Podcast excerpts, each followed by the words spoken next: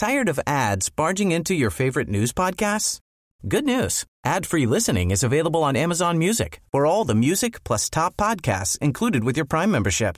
Stay up to date on everything newsworthy by downloading the Amazon Music app for free or go to amazon.com slash news ad free. That's amazon.com slash news ad free to catch up on the latest episodes without the ads. As he took his seat, the conspirators gathered about him as if to pay their respects. And straightway Tillius Cimber, who had assumed the lead, came nearer as though to ask something. And then, when Caesar, with a gesture, put him off to another time, Cimber caught his toga by both shoulders. Then, as Caesar cried, Why? This is violence! One of the Cascas stabbed him from one side just below the throat. Caesar caught Casca's arm and ran it through with his stylus, but as he tried to leap onto his feet, he was stopped by another wound. When he saw that he was beset on every side by drawn daggers, he muffled his head in his robe and at the same time drew down its lap to his feet with his left hand to fall more decently, with the lower part of his body also covered. And in this wise he was stabbed with three and twenty wounds, uttering not a word, but merely a groan at the first stroke. Though some have written that when Marcus Brutus rushed at him, he said in Greek, You too, my child?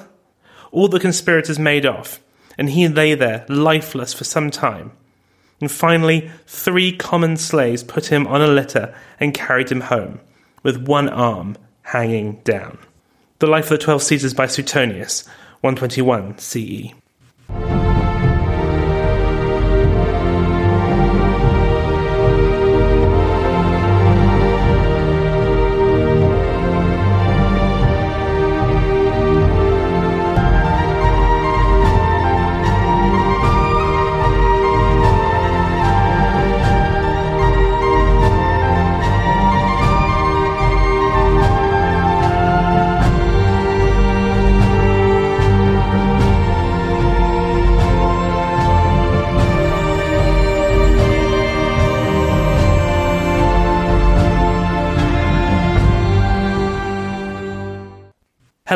And welcome to the other half. Episode 5.4 Servilia, the mother of an honourable man. Last time, blue blooded Servilia is born and grows up in the last century of the Roman Republic. After two semi successful marriages to, frankly, fairly average men, she shacks up with Julius Caesar, a rising star who is leading the Roman legions to glory and gaining massive popularity among the people. She had money, position, and independence. She had four children, all married and settled, and she was in love with one of history's great Lotharios. Life was good, but everything was about to come crashing down as the Roman Republic entered its death spiral. Not many would survive the next two decades of civil war. Servilia would make it her sole mission to ensure that all of her family would make it through on top but doing so meant she would have to choose between her son and the man she loved. Who would she choose? Before we find out, though, I would like to thank all of my amazing supporters on Patreon. Your monthly donations mean a great deal to me and mean this show remains free for everyone forever. If you would like to become one of my patrons and support the show, then head on over to patreon.com forward slash the other half podcast. You can also follow the show on Facebook and Twitter, where we post maps, pictures, and other bonus content from the episodes. To all my new listeners, welcome. To the rest of you, welcome back.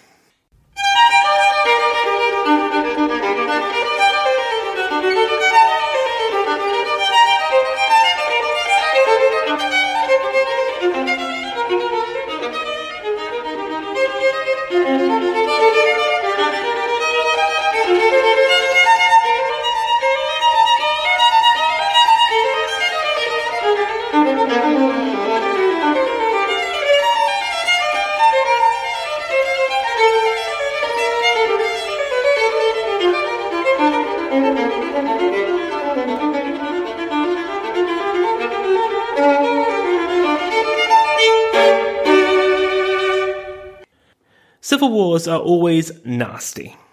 They pit friend against friend, parents against children, brothers against sisters.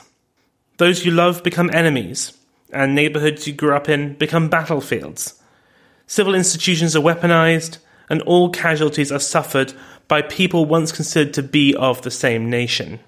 When war broke out in 49 BCE between Caesar and the Senate, led by Pompey, Servilia was put immediately in a most terrible bind.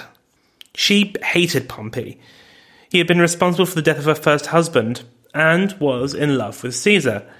Her brother, Cato the Younger, was one of Caesar's most ardent opponents, as was her son in law, Gaius Cassius, though her other two sons in law backed Caesar. She may have expected her son to also back Caesar, but no.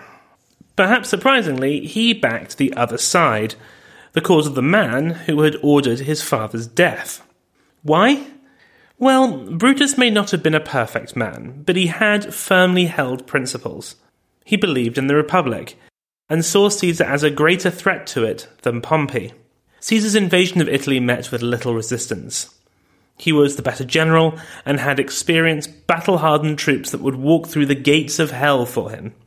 Not wanting to be slaughtered, Pompey led his army east into Greece and prepared for a major confrontation there.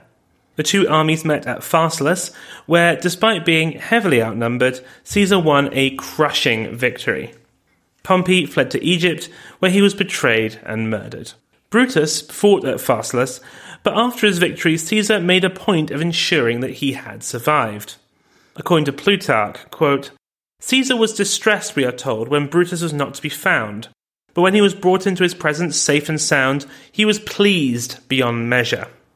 Brutus was not the only man that Caesar forgave following the battle. Forgiveness, indeed, was one of his signature moves. Being on the wrong side of a civil war would typically mean losing wealth and property at best, and your head at worst. But Caesar practiced clemency. If you fought him and did so honourably, but then swore loyalty, you could go on and live your life in peace. Brutus, though, does seem to have been an extra special case, likely because of Servilia. We're not entirely sure what it was that she did during the war, but she would most likely have stayed in Rome, anxiously waiting for news. One can only imagine the turmoil in her mind, caught between wanting her lover to prevail, but her son, on the opposite side, to survive. It must have been such an incredible relief to, for her to hear that all was well. Somehow, she had gotten the exact result that she'd wanted. And not only had her son survived, but he was rewarded for his volte-face with an appointment to command the armies in Cisalpine Gaul, which is the portion of northern Italy stretching from the Alps down to modern Tuscany. We don't know what role Servilia played in Brutus's reconciliation with Caesar.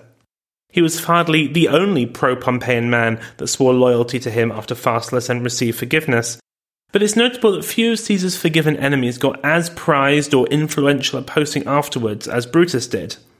It seems indisputable to me that Caesar's relationship with Servilia did have some influence here. Servilia would not have seen Caesar for some time, as he would spend much of the next few years in Africa, fighting off the final vestiges of Pompeian resistance.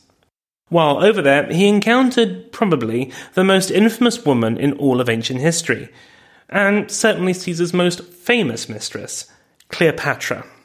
Between late 48 and early 47 BCE, the two carried on a passionate love affair that set tongues wagging at a furious rate.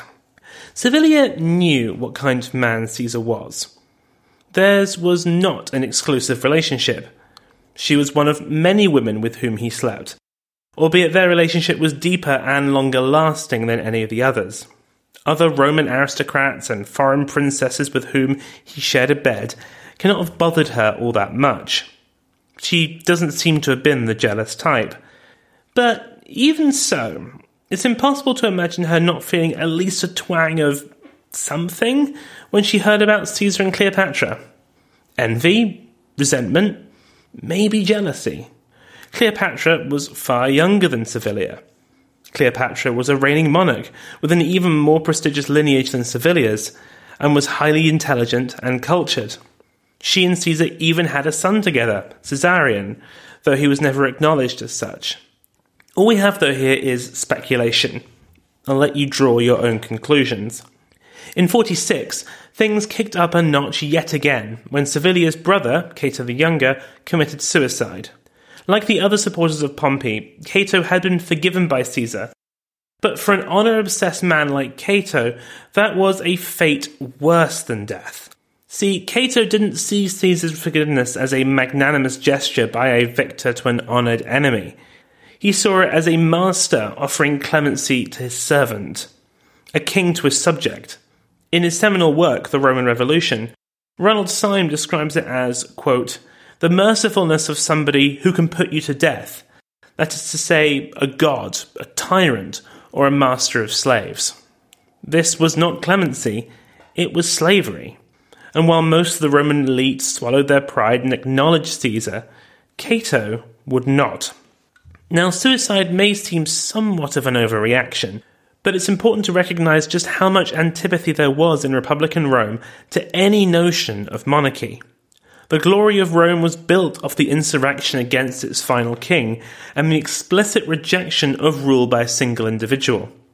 Those foundations had been tested in recent years, but plenty still saw the idea of a king as anathema. In his singular and spectacular act of defiance, Cato wounded Caesar in a way that he could never have done had he raised his flag in rebellion. We don't know what Servilia's reaction was to her brother's death, but we do know what her son felt. Brutus disapproved of suicide, but that did not stop him from writing a laudatory eulogy to Cato, one that rather ticked off Caesar.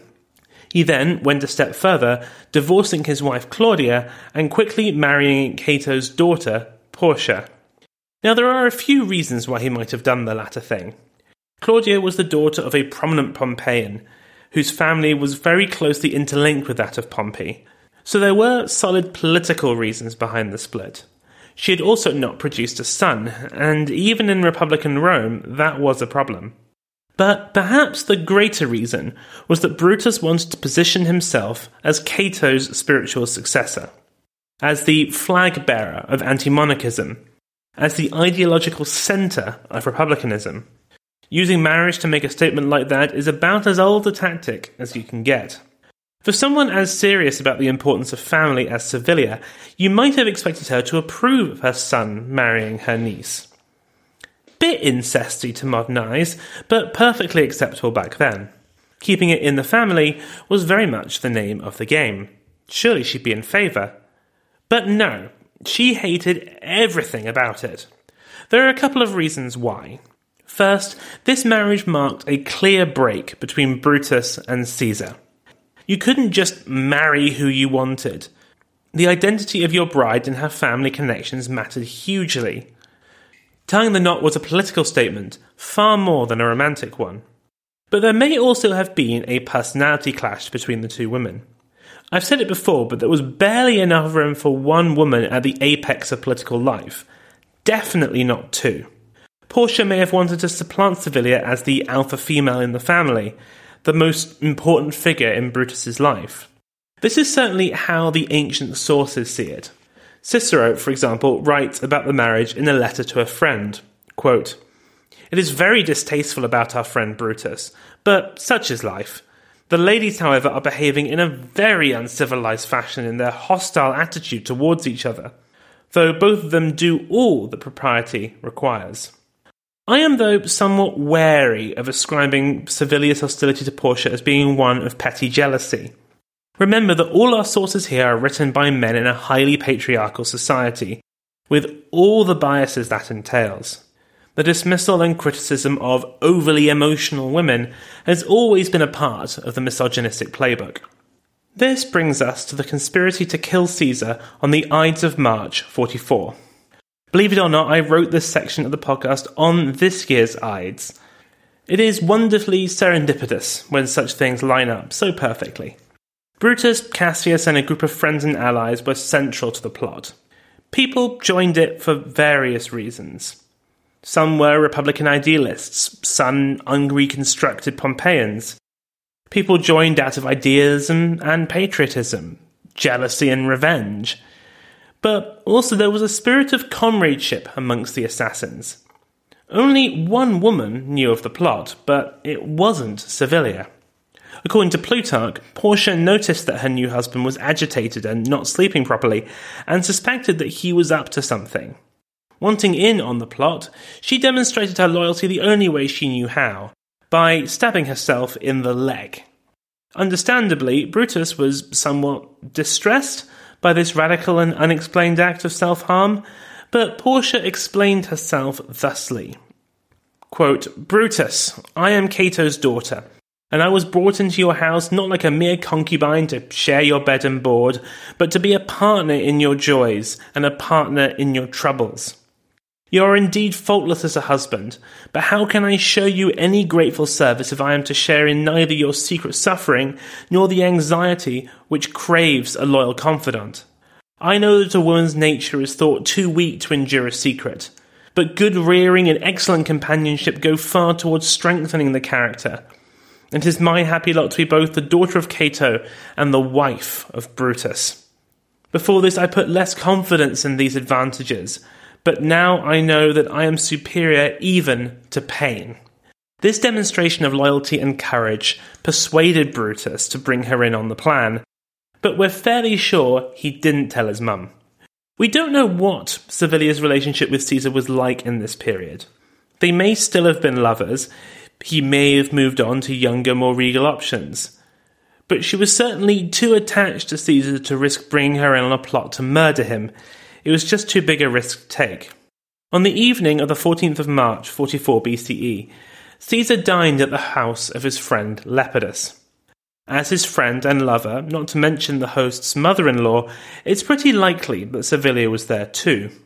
The conversation turned, as I'm sure it has at every dinner party that you've been to, to the way that you would prefer to die. Caesar responded, suddenly and unexpectedly.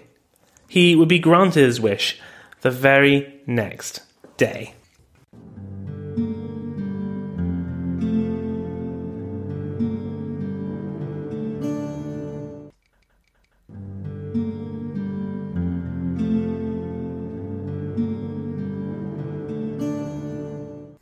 On the Ides, the 15th of March, 44 BCE, Julius Caesar was attacked and killed on the floor of the Senate in Pompey's theatre by scores of senators, including, of course, Brutus. The assassins labelled themselves the Liberators, but seemingly had no clear plan for what to do once Caesar had been killed. They saw themselves as saviours, but the way they had gone about the assassination, in public, to an unarmed man, a man that they loved, meant that the people turned on them, and quickly. For all their high minded ideals, the liberators did not have the ruthlessness required to seize the initiative once they had done the deed. Caesar's friends, most notably his loyal lieutenant, Mark Antony, would take full advantage. The liberators needed to launch a full coup d'etat, but the very morals that had led them to kill Caesar prevented them from doing so. To do so would be an act of unconstitutional tyranny, the very thing for which they damned Caesar. We don't know when or how Servilia learned about her lover's murder, but it must have been quite a shock. She had been around the block a few times. This was not the first person close to her that had suffered a violent death. But even so, her relationship with Caesar was probably the longest and deepest she had with anyone in her life, other than her children. Whatever his faults and whatever differences she might have had with him, she would have mourned Caesar. But Brutus was her son. Family came first. Always. Not to mention she was related to several other liberators, including the plot's ringleader, Cassius. On the night of the murder, Servilia went around the homes of many senators to try and persuade them to back the liberator cause. She must have been shocked by her son's lack of planning, at the absence of any idea of what to do in the aftermath of his great act. She watched with horror as Antony, using his power as consul, took charge in the Senate, and Lepidus led Caesar's troops into the city. Her son and his friends had totally lost control of the situation. Antony addressed his friends, Romans, and countrymen, whipping the people into a frenzy at Caesar's funeral, with a speech immortalized by Shakespeare in his play Julius Caesar. Flame torch wielding mobs attacked the homes of the honourable men that had killed Caesar and all those associated with them. This would have included Servilia, but fending off angry mobs wasn't unknown to her, and no doubt she would have made adequate preparations for her home's defence. It was far too dangerous for the men to remain in Rome, and so Brutus and his friends fled the city for their country villas. What were they supposed to do next? The guys had had weeks, months to figure all of this out, and they'd not done it. But now, at least, in Servilia, they had a professional involved, and she got to work quickly. As the lover of the victim and the mother of his most famous killer, Servilia was in a prime position to act as a negotiator between the two sides. She regularly travelled between the villas and the city over the next few weeks. It was a febrile time, with the consulship split between Antony and a man called Publius Cornelius Dolabella, one of the most colourful characters in an already technicolor story. A shameless adulterer, profligate spender, and all around bad egg, Dolabella had seized the consulship under dubious pretexts following the death of Caesar with the support of Brutus and Cassius. He was in the Liberator's court, but he was not the sort of man you could trust to take care of your pet goldfish, still less defend you in the Senate. Despite Servilia's best efforts, though, the Liberator cause remained stubbornly weak. Brutus and Cassius were forced to accept the humiliating job of leading grain commissions to Asia and to Sicily. There was the promise that maybe they could be given provinces in the future, but these were jobs for juniors, not senior senators. If they accepted this fig leaf from Antony, it would be considered shameful. Cato had killed himself over far less. On around the 7th of June 43 BCE, Cicero visited Brutus and Servilia at their villa and wrote about what happened in a letter to a friend. Quote, Brutus was very pleased to see me. Then, before Servilia, Tertulla, Portia, and many others, he asked me for my opinion. I advised him to accept the control of the grain supply from Asia. There was nothing else for us to do now except keep him out of danger. By so doing, we would have some safeguard for the Republic too. When I was in the midst of my speech, in came Cassius, and I said the same thing over again. Whereupon Cassius, with flashing eyes and a fairly breathing war, declared that he would not go to Sicily. Am I to take an insult like a favour? What will you do then? I asked. And he said he would go to Greece. What of you, Brutus? I said. To Rome, he answered, if you think I ought. I don't think so at all, for you won't be safe, I said. Well, if it would be possible to go there in safety, what would you approve? Yes, I would rather you did not go to a province either now or after your praetorship, but I don't advise you to trust yourself in Rome. I gave him the reasons that will occur to you why it would not be safe. Then they kept on lamenting the chances that had been let slip, especially Cassius, and they complained bitterly of Decimus. I said they should not harp on about the past, but I agreed with them. When I had gone on to explain what ought to have been done, saying nothing new but what everyone is saying daily, your friend Servilia exclaimed, That I've never heard anyone. But I interrupted her. But I think Cassius will go, for Servilia promises she will see that the appointment to the Grain Commission shall be withdrawn from the senatorial decree. And our friend soon gave up his silly talk of wanting to go to Rome. So, a lot to unpack there. First of all, it's striking to me how forthright Servilia appears in this account. She has no compunction at interrupting Cicero. A windbag, to be sure, but still an important and influential man. She interjected and fought her son's corner. But the key bit comes just after, where Cicero says that Servilia will ensure that the Grain Commission appointment is rescinded. This is said almost as an aside, like it's a given that she could do this. It's entirely without comment or criticism that Servilia has that kind of power and influence. All we have of Servilia are vignettes, so we're forced to make hay with episodes like this. And what it shows is a woman at the very heart of Roman political life, one of the key players at this crucial time in history.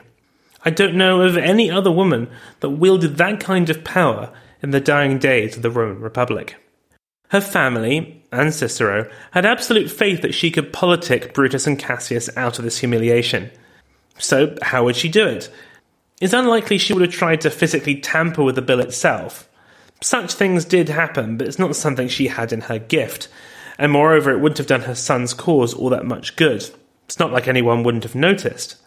More likely, she would have used persuasion, tactics familiar to anyone hanging around the bars, tea rooms, and hallowed halls of Westminster or Washington. She would go to Rome and do a truly titanic amount of schmoozing, negotiating, and charming. It was something she'd done all her life, and she was very good at it. Sadly, we don't know how she did it, but it seems that the Grain Commission appointment was dropped, and most ascribe the success of this to Servilia. With Brutus and Cassius unable to enter Rome for fear of, you know, death, Servilia was their main advocate within the city. She was even doing Brutus's jobs for him. Brutus was the urban praetor, and thus responsible for the games of Apollo, which were due to take place in July 44. But working from home was somewhat harder back then. Brutus could hardly arrange the games from his country villa, so Servilia had to do a lot of the heavy lifting for him, not to mention pay for most of it. If Brutus and Servilia had hoped that these games would turn the tide and bring the people onto his side, they would be disappointed. There was far too much water under this particular bridge, and moreover, the games were overshadowed by a far more lavish and entertaining affair that took place a few weeks later. These were organised by Julius Caesar's heir, the young and ambitious Octavian. Brutus and Cassius needed to get out of Italy, and their allies in the Senate, possibly aided and cajoled by Servilia, got them proconsular appointments in the east. This was the opportunity they had been looking for and took full advantage. Ignoring their new jobs completely, they travelled all over the eastern provinces, taking over cities and raising an army. Servilia stayed in Rome with her ear to the ground and her contacts keeping her informed about the goings on in places she couldn't penetrate. Her web was cast over the whole social fabric of Rome. We know that, for example, she was able to pass on news of a revolt in Alexandria to Brutus after having heard it from a slave. The position of the liberators was weak in Rome, but Servilia was fighting a valiant rearguard action. Now, things get real complicated real fast here, but in simple terms, Antony at this point managed to alienate the Senate completely, provoking a civil war called the War of Mutina.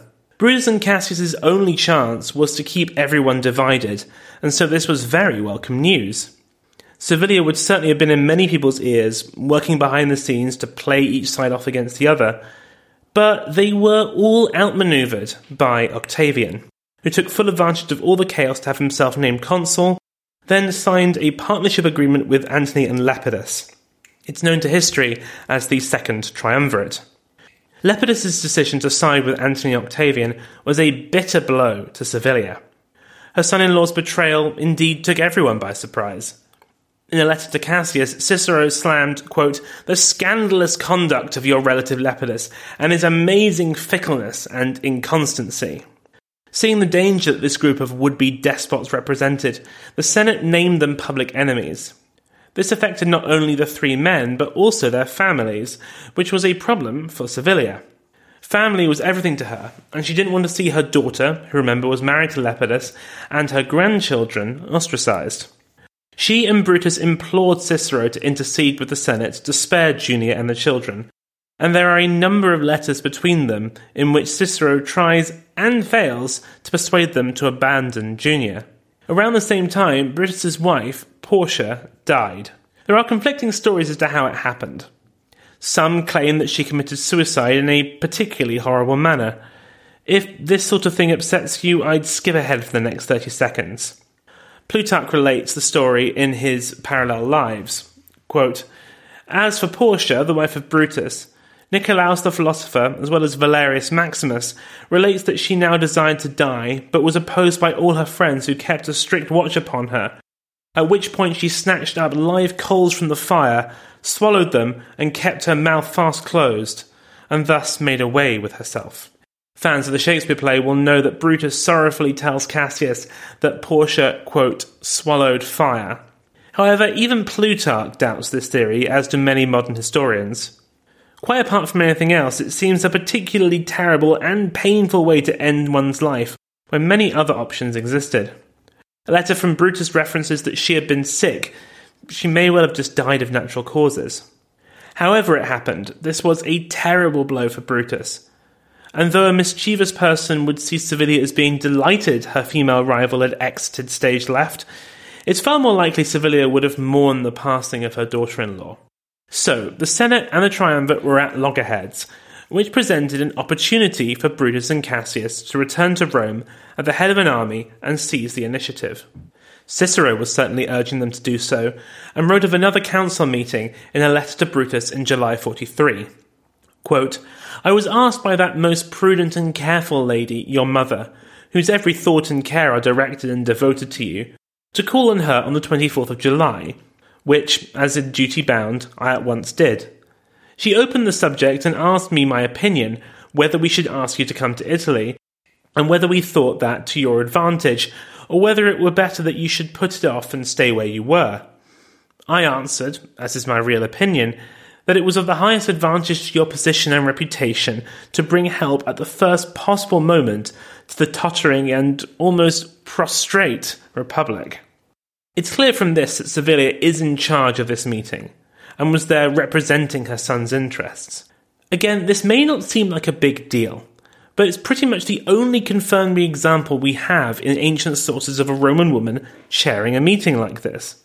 It just wasn't the done thing for them to be in charge, and Cicero writes of it as if it were nothing. Like this sort of thing happened all the time with Servilia. Now, she may not have been unique about this. It may just be an accident of the sources that her meeting was recorded and others were not. This may not exactly be a glass ceiling shattering moment, but if nothing else, it shows once more just how normalized Servilia's presence in such crucial moments had become. In the event, Brutus and Cassius remained in the east, leaving Rome wide open to the triumvirs.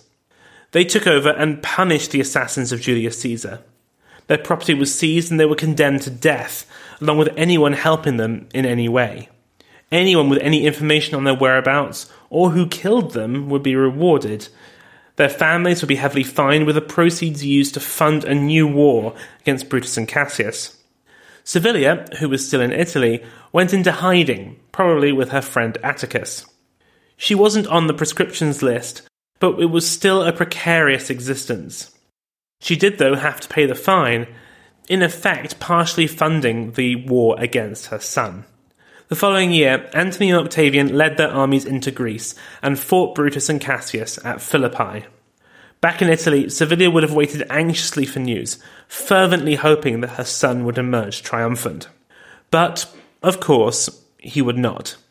He, Cassius, and the Roman Republic itself died at Philippi.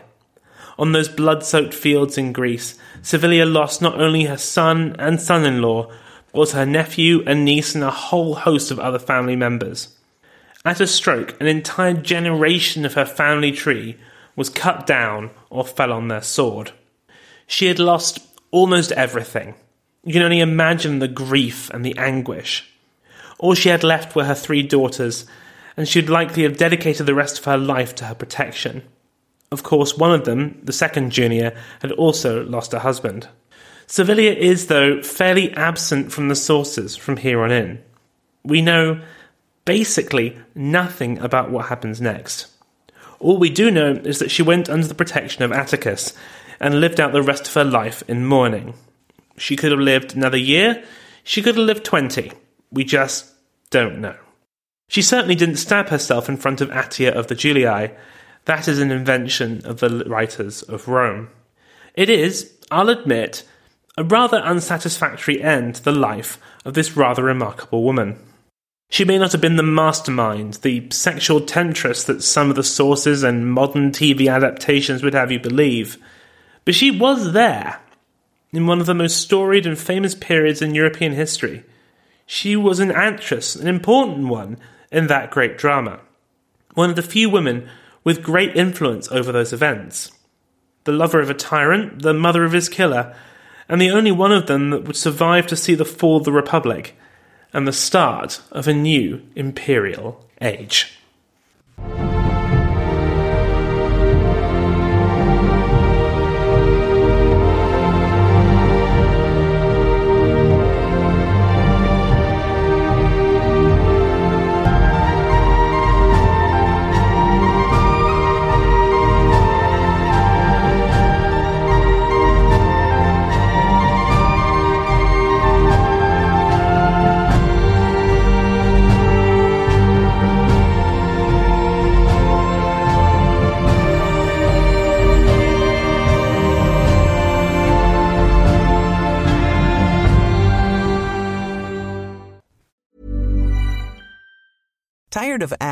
Barging into your favorite news podcasts?